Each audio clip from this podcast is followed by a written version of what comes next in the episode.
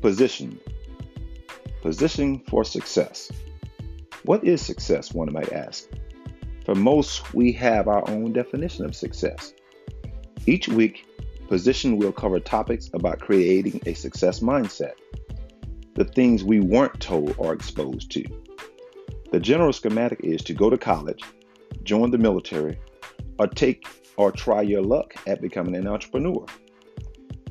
Guess what? That takes intentionality and know-how. Position will provide just that know-how. Topics to cover: branding, leadership development, building a power network, and identifying your value proposition. It all starts with taking the leap. Join us weekly as Position talks about how to position yourself for success.